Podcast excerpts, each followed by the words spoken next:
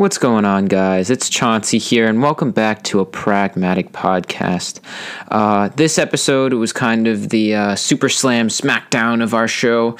It was me, Kai, Holden, and Jackson all together debating whether or not capitalism had a place in our society. And it was a lot of fun, really fun episode. A lot of hard work went into it, and it was really fun to record. We also had a guest moderator, Muhammad, who really did a great job, and we're really proud of having Muhammad on the show. But yeah, we really enjoyed recording it. We really hope that you can listen through the entire thing. I know a lot of you guys have busy schedules, and we understand that, but either way, please enjoy. Thank you.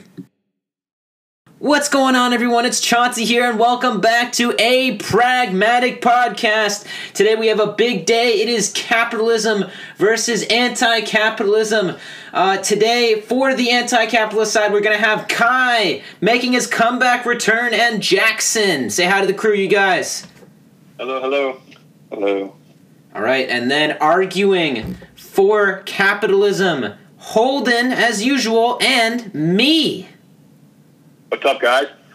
Alrighty, which means, because I'm arguing for capitalism, we're going to have a guest moderator today. Everyone say what's up to Muhammad. Hey, it's your favorite Jurassic Park fan, Muhammad. Some of you call me Mo. How's it going? All right, that was one of the more vibrant intros that we've had so far. So Muhammad, I'll give the reins to you. Take it away. Yeah. So basically, I'm going to be directing both groups, the anti-capitalists, which are Kai and Jackson, and then we're going to go to the capitalists, which are Chauncey and Holden, and then we're going to go back to the anti-capitalists and so on. All right, you guys ready?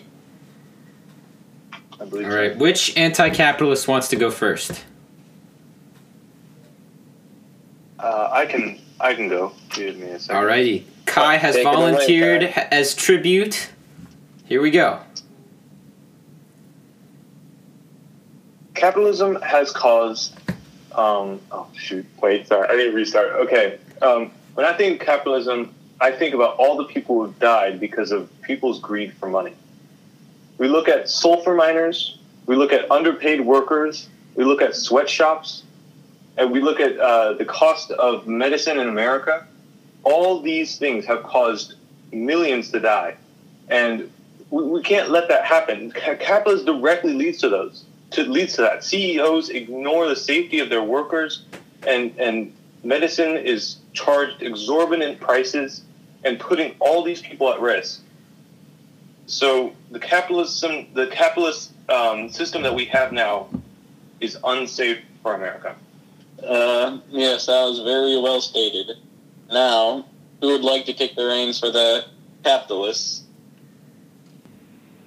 In my opinion, the issue of capitalism versus socialism is a no-brainer. Capitalism, obviously, is the only way. America is and always will be known as the land of opportunity. People from all walks of life come to our great nation to build something for themselves, and they do. Without a free market, this would not be possible. Socialism and the other alternatives to capitalism fail to create an environment in which innovation is possible.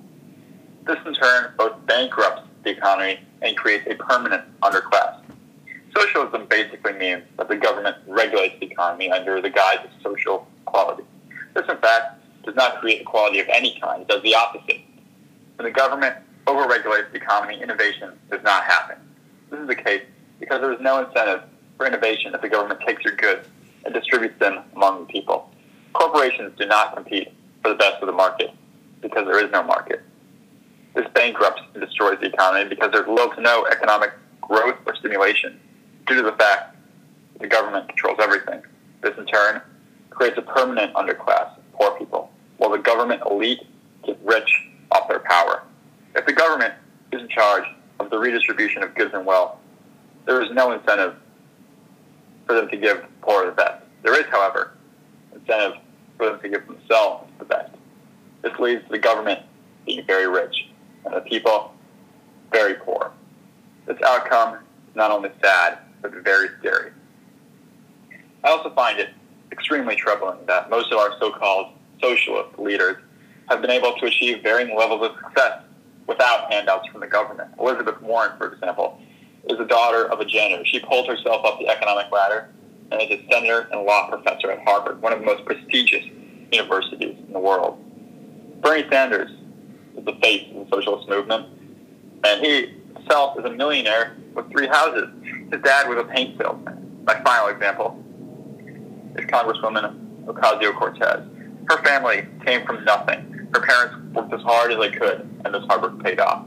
They were able to move out of the Bronx and into the suburbs. This is the American dream. As well as this, she's now a congresswoman, which, in my opinion, is one of the highest honors you can achieve as an American. My point is this. The people who claim to be socialists in favor of government handouts have worked hard for everything they have. Coming from nothing and being able to pull yourself up by your bootstraps is something uniquely capitalist.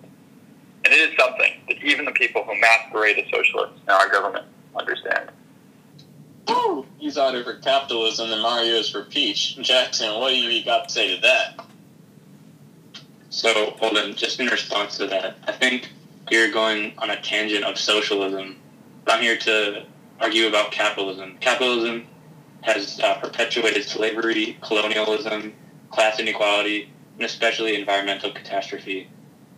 Capitalism requires just exponential growth in the economy, and clearly we can see that that's not going to happen. It's happened before in the recession in 2008, and we can see the results of that. And we can just see how capitalism has allowed these people to fail.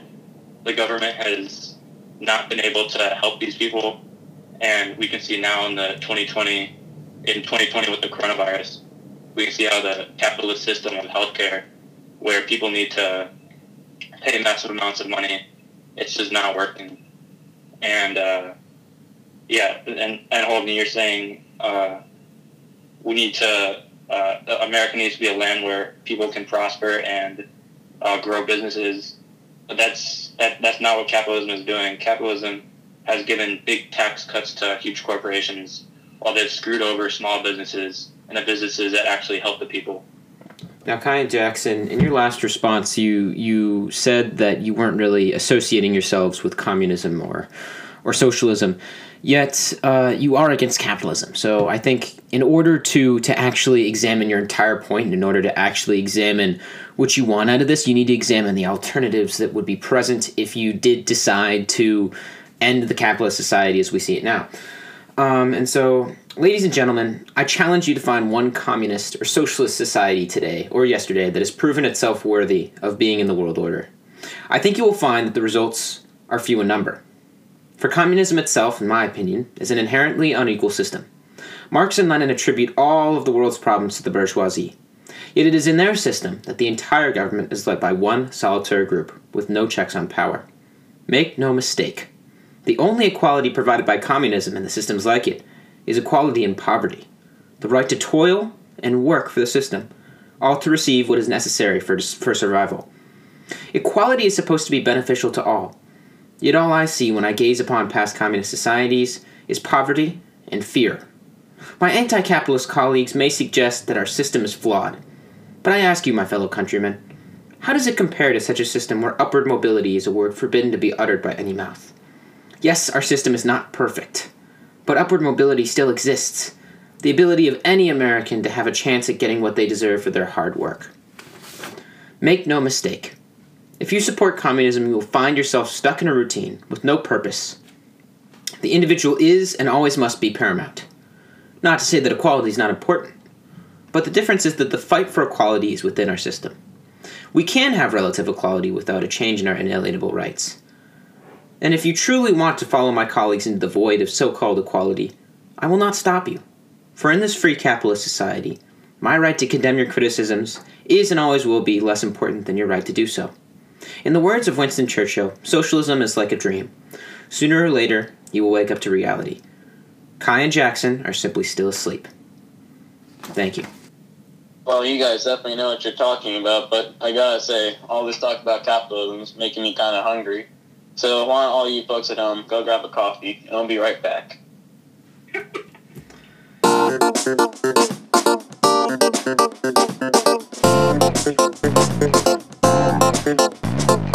Welcome back to the Pragmatic Podcast, everyone. It's Chauncey here, and once again, I'm going to pass it on to Muhammad. All right, you guys and gals at home, this is where the fun part begins, when these four hooligans start shooting each other up with some crossfire questions, starting with Jackson. Take it away. All right, so my first question is, how can you defend capitalism when it has been proven that it destroys the environment? A quote that I saw in a book I read was, our arguments must translate into profits, earnings, productivity, and economic incentives for industry. That was a quote from the former National Wildlife Federation president, Jay Hare, in 1987. You can see that capitalism has corrupted these companies that have been supposedly good for the world, and capitalism has made them into companies that search for profits and power and money. Holden, can I take this one? Yeah.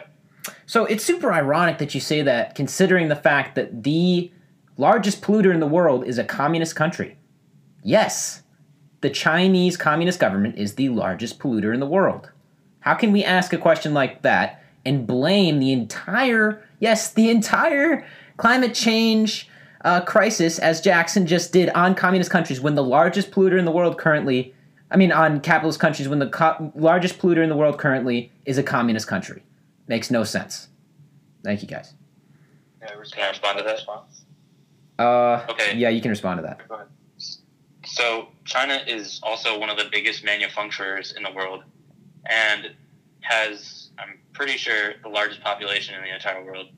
So it makes sense that they're one of the biggest producers in the world. And you're forgetting to, and you're failing to mention the fact that so many countries in the world, including the United States, outsource tons of labor to China. And it's another example of how capitalism is terrible. Capitalism allows companies in the United States to outsource labor to China, actually hurting the United States economy, and takes advantage of companies not paying their workers fair pay. They can just outsource this work to China, where laws about pay are less restrictive, and can just take advantage of cheap labor. Kai, your response? And just to add to Jackson's point, the average person in America produces about 15 metric tons of CO2 emissions every year, compared to China, which only produces about 7.18 metric tons of carbon emissions per year, which hooks into the population of China compared to the population of America. And America is a very close second place when it comes to carbon emissions. Now, I got to once again disagree with you guys, because I can see why you would connect global climate change to capitalism, but it really is just a kind of a flawed point, because Germany is actually one of the leaders in climate change response, and that's a capitalist country. So is the EU, which is a group of capitalist countries. So I don't see how you can really say that you can connect that to any other kind of capitalism besides American capitalism, which is very different from capitalism around the world.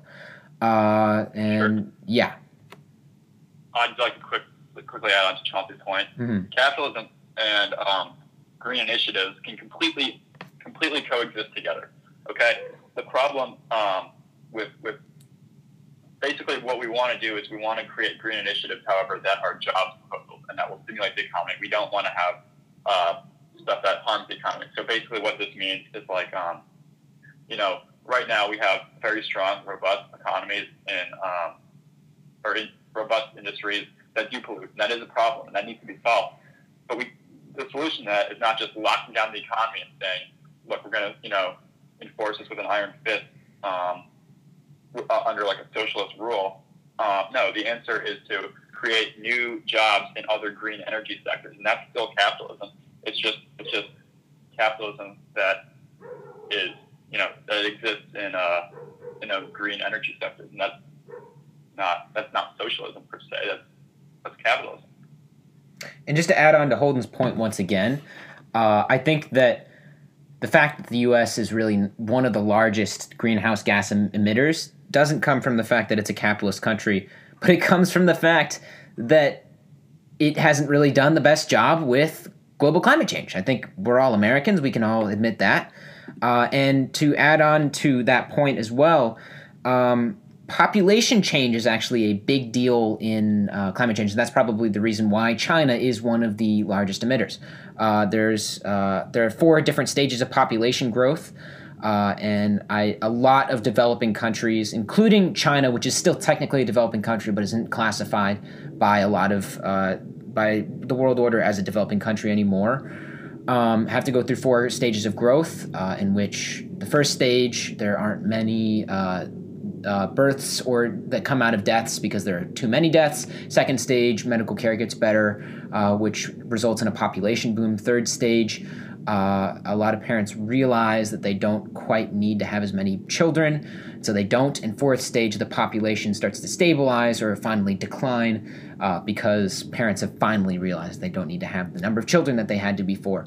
That is something that I would connect more to climate change. I think that point that capitalism is connected to climate change it's pretty flawed, I've got to say. Like it's hanging right there on thin ice. So I applaud you guys for trying, but overall, quite a big failure. All right, that was a very intense conversation, but we will be moving on to Holden with another question. Okay, awesome. Thank you, Muhammad, for that intro. So before I ask the question, we need to understand what the alternatives to capitalism are, and those are socialism and communism, right? And basically what both of those economic platforms are increased government, right? Okay, now I'm going to get into the question. So, as I assume both of you know, the COVID-19 vaccine rollout has been a complete and utter disaster.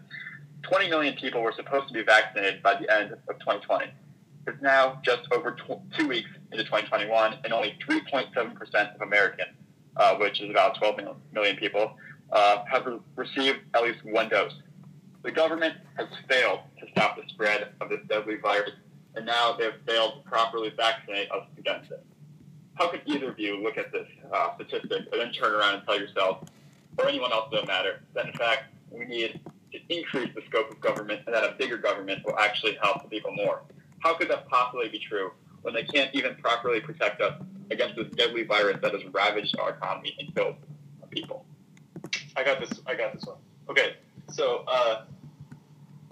while it is a good point that the government failed to get vaccines to a lot of people, let's look at a country that does not have capitalism, China. And while I'm not arguing for communism, they were able to stop the virus without a vaccine because of the government control that they had. U.S. Failed to stop the virus because there kept on being voices, capitalist voices, may I add, that kept on saying, we mustn't shut down the economy. That is a big reason of why the virus spread so much in America, because a lot of Americans were not willing to take a hit from the economy so that they could prevent this virus from getting to more people. It was money over lives, and it wasn't necessarily the government's inaction, but it was also the company's influence, like, you know, companies and businesses' influence on how America is going to work, and that caused Americans to believe that they couldn't shut down the economy and let this virus spread so bad. All right, well, okay, you raised some interesting points. First of all, you talked about China, how they were able to curb the virus. First of all, I would like to point out to you that China is a dictatorship with extreme. They have basically the government has complete control over the media. So first of all, do we even really know? I'm not the kind of guy who's gonna be spouting off some crazy conspiracy theories. But do we know for a fact, for definitive fact, that China has curbed the virus, or is it just them telling us and we're taking their word at face value? And then also, I think it's a trade-off, right? Do you want to get this virus under control and maybe sacrifice your freedom for it? Like, you know, because China is a dictatorship. So basically, of course, they're able to curb the virus because the government has complete and utter control over their people, and that's not something that we ever want to strive for. No matter what the situation is, we never want our government to have complete and utter control over its people. And then you talked about how big business lobbied government to basically try to keep us open. you know, big businesses aren't really hurt at all by this pandemic. Amazon, or I think I saw a statistic the other day that said Jeff Bezos, like double. I don't know the exact statistic, but Jeff Bezos like doubled his wealth during the pandemic or something like that. He is the CEO of Amazon, of course. So people who are really hurt by lockdowns, that kind of thing, are, you know, small business owners. So I think that, you know, to say that it's people's lives over money is not really true, because a lot of, you know, small businesses are, you know, or all of small businesses, in fact, are, you know, run by local people.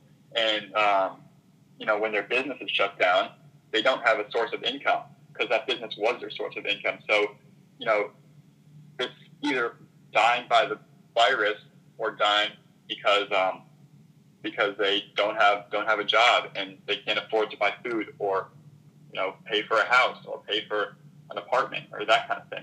And that's a trade-off we never want to see.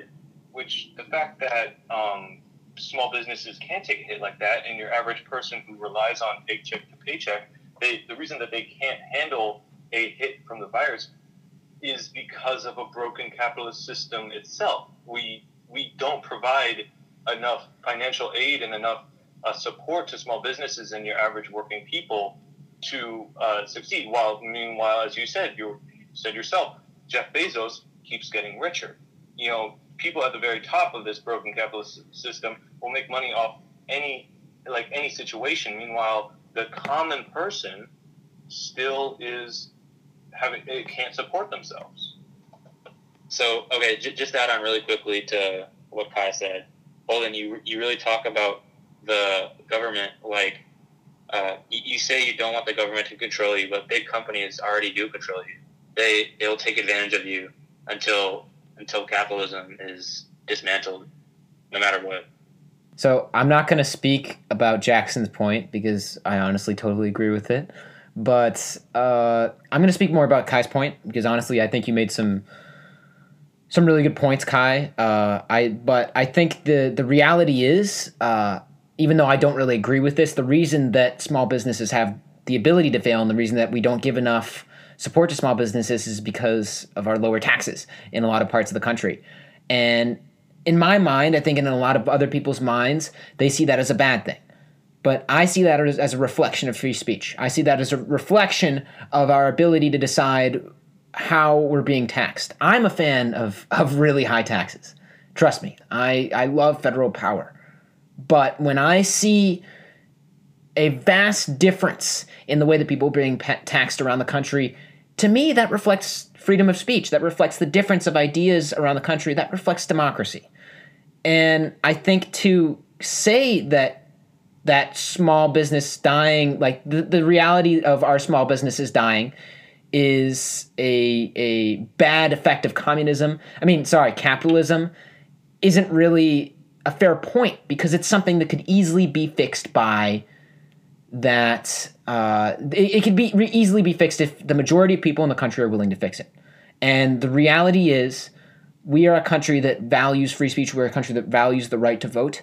And I think that in order to actually make that point, you're not going to be able to force it on people as you would in a communist or socialist society, but you're actually going to have to work for it. You're going to have to convince people. That's the beauty of a democracy, and that's why I think that our society does a very good job at it. Thank you. All right. Well said. Okay, I'm going to respond to what Jackson said, and then I'm going to, let some other people ask questions, because so far... This will be our last point, guys. Holden's going to have the last word, last point. Oh, okay. So Jackson said that even though we may have a limited government here, the amount of control basically is made up for by big businesses who are like, you know, in his words, the authoritarian government of the economy. So that's not entirely true. Basically...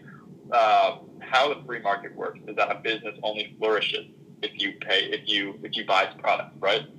So you feel that a business like Amazon, for example, has too much power, or another big business has too much power, you don't have to buy their product. So then they have no power over you, and that's the beauty of the wild free market. If you don't like a company, you don't have to buy their product, and then they don't have any control over you. Whereas if you're in an authoritarian government, you can't opt out. The government has control over you, whether you like it or not. Okay, well, I think that was a great way to finish it. Muhammad, take it away. Wrap it up. All right, everybody, that's a wrap. So tell us what you thought about everyone's argument, and we will see you in the next one. Thank you guys for coming out. This has been the Pragmatic Podcast. Please have a good evening, afternoon, or morning, no matter where you are. Goodbye.